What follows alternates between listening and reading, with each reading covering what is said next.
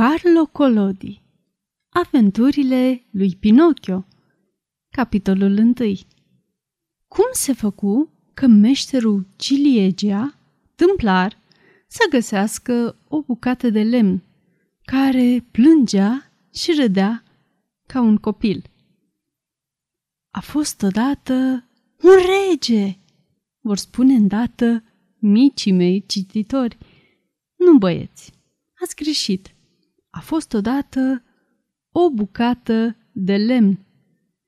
Nu era un lemn de lux, ci o simplă bucată de buștean, dintre acelea care se pun iarna în sobe și în căminuri pentru a aprinde focul și pentru a încălzi camerele.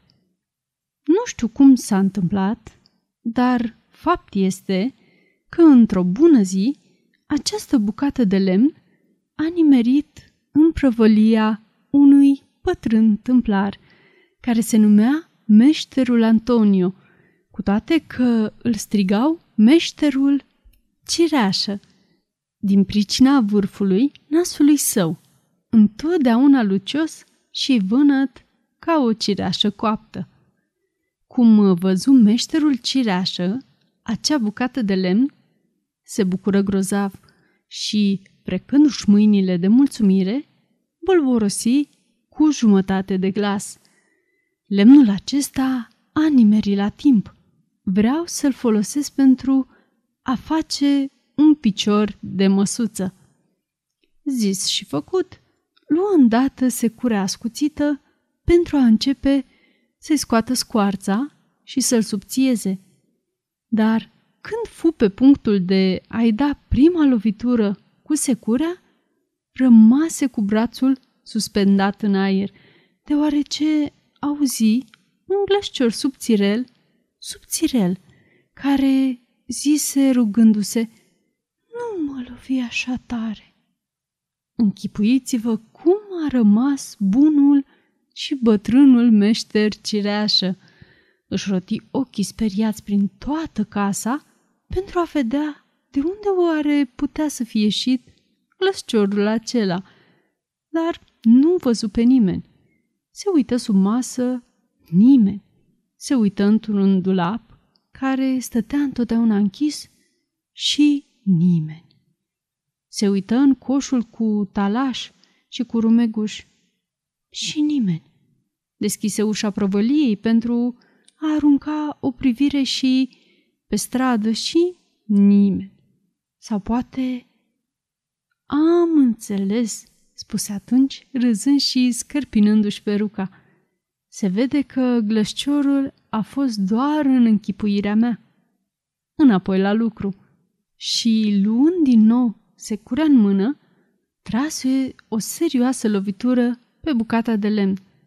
Vai, m-a durut! țipă văitându-se glășciorul cunoscut.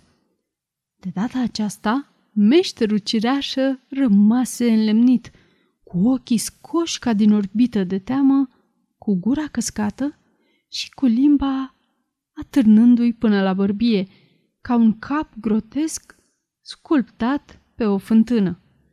De îndată ce își recăpătă graiul, începu să zică, tremurând și bâlbâind de spaimă.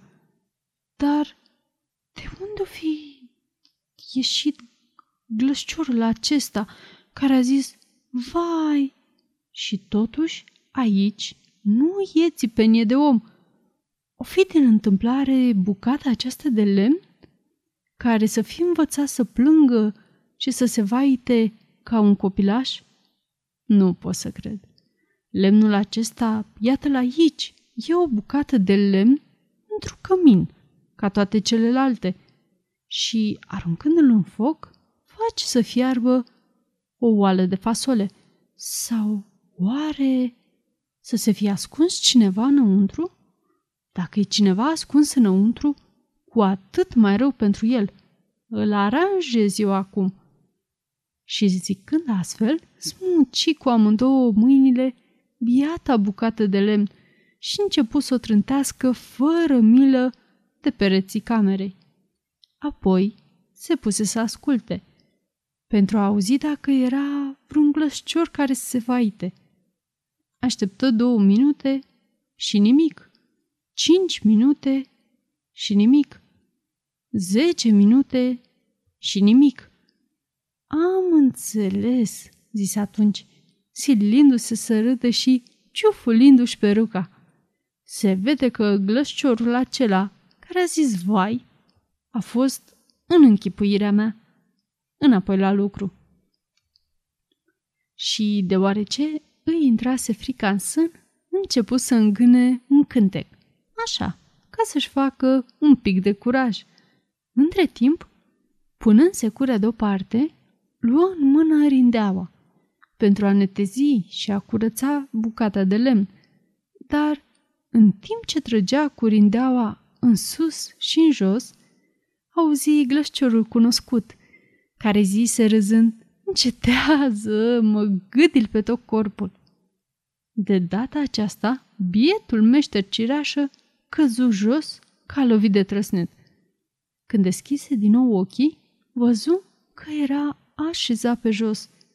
Părea transfigurat și până și vârful nasului din vânăt, cum era aproape totdeauna, se făcuse albastru de așa mare spaimă. Sfârșit.